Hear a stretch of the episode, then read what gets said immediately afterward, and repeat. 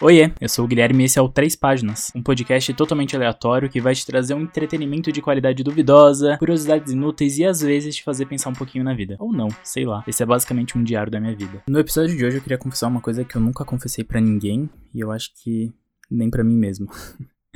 Quando eu era pequeno eu sempre tive o sonho de estar na TV. Eu via as pessoas lá e eu queria ser elas, sabe? Tipo, não importa se era atuando, se era em um comercial de TV, se era apresentando um programa ou dentro do Big Brother, sei lá. Eu queria estar dentro do universo TV. E não era pela fama, dinheiro e nem nada do tipo. Até porque quando eu queria isso, eu tinha uns 5 ou 6 anos. Então eu não tinha noção do que era dinheiro, do que era fama com essa idade. Inclusive, fazendo um comentário aqui, um adendo, falando em criança e dinheiro, vocês já viram aqueles vídeos de pessoas perguntando pra criança quanto custam cada coisa? Tipo, quanto custa um carro? E a criança responde R$500. Ou quanto custa uma casa? Aí a criança fala R$1.000. Eu amo, queria voltar pra esse momento da vida em que dinheiro não era uma questão, que a gente não fazia ideia e, enfim, saudades dessa época, que eu nem lembro, mas eu sei que ela existiu. Mas enfim, voltando. Eu não queria estar na TV por dinheiro, nem por fama, nem nada. Eu queria estar lá porque eu sempre me encantei com a ideia de falar pra muita gente. Falar, me comunicar com muita gente. E vale ressaltar que nessa época que eu tô falando, né, de que eu tinha 5, 6 anos, era 2005, 2006, não tinha o YouTube. Não, na verdade já tinha o YouTube, né, mas não existia YouTuber. As pessoas não estavam criando conteúdo para o YouTube. Porque se fosse hoje em dia, se eu fosse aquela criança hoje em dia, com certeza eu ia querer ser YouTuber ou TikToker. Enfim, foi então que eu decidi que eu queria ser ator. Se eu quero estar na TV, eu quero me comunicar, por que não ser ator, né? E aí eu fiquei com isso na cabeça. E uma coisa boa é que minha família nunca repreendeu minhas vontades. Então nunca me falaram, não, você não vai fazer teatro. Mas também nunca me apoiaram, sabe? Não foi tipo, uhul, vamos lá fazer teatro. Nunca foi assim. Mas enfim, cresci, juntei um trocadinho dos meus lanches da escola, juntei dinheiro pra pagar meu primeiro curso de teatro, e é exatamente nesse ponto que eu quero chegar. Eu sou o tipo de pessoa que odeia ficar na zona de conforto, mas ao mesmo tempo eu odeio começar algo novo. Tipo, se eu tô sempre na mesmice, eu canso e quero mudar. Quando eu quero mudar e faço algo pra mudar, eu fico inseguro e quero desistir. E o teatro foi o maior exemplo disso e foi uma das coisas que mais me despertou esse lado de querer desistir de algo que eu quero. E tem alguns motivos do porquê eu quis desistir do teatro logo quando eu comecei. O primeiro motivo é porque foi a primeira vez que eu saí da minha bolha.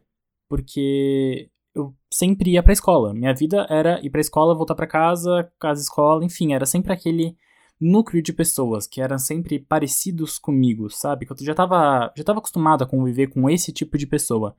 E quando a gente, no caso eu, quando eu fui para o teatro, eu tive que conhecer pessoas diferentes. Então, pessoas diferentes, de idade diferentes, com posicionamentos diferentes, enfim, era um novo universo que pra mim foi bem novo. E um outro ponto, que eu acho que era o principal de tudo também, é porque ali, na minha sala de teatro, tinham pessoas com experiência de teatro.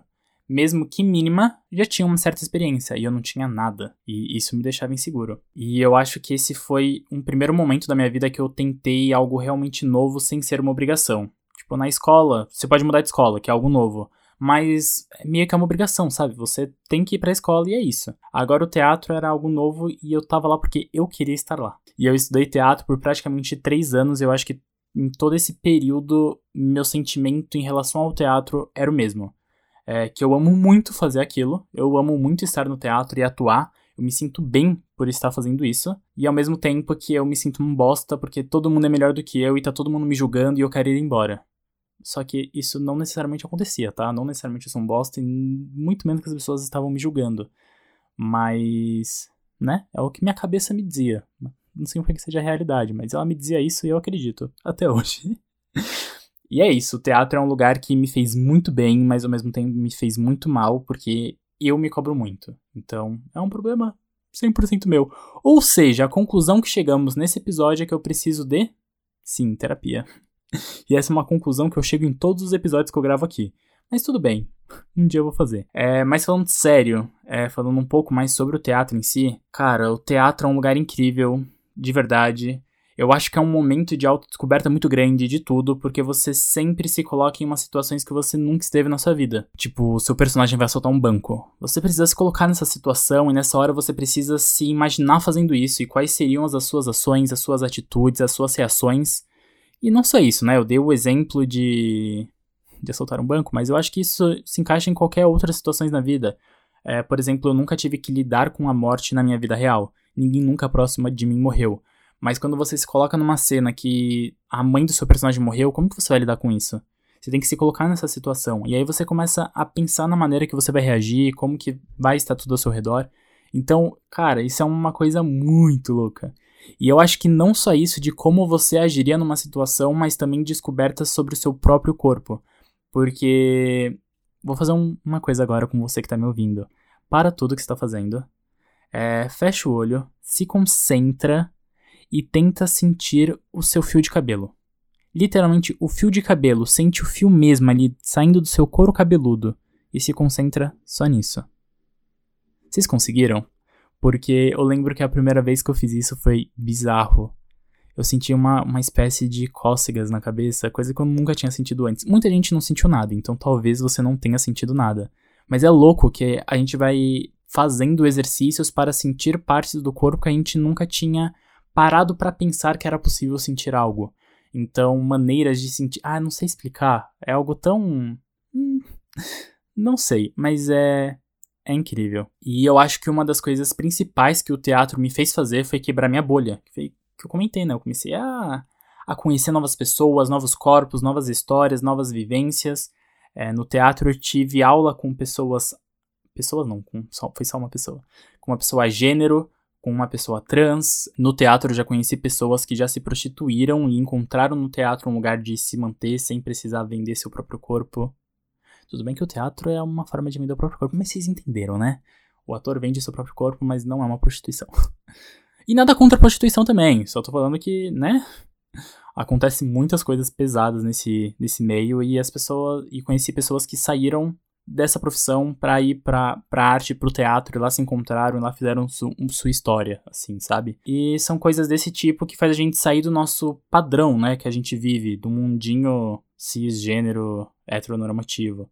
Que esse, no caso, é o meu, né?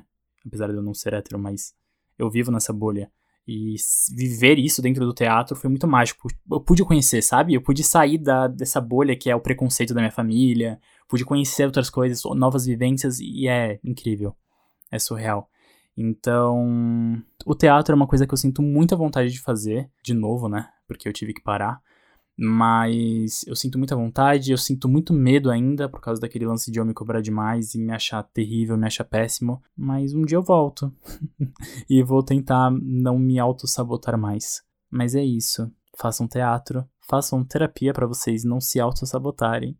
E não esqueçam de me seguir aqui na plataforma de streaming que você está me escutando para não perder nenhum episódio. E é isso, então tá bom. Beijo, tchau, até o próximo episódio.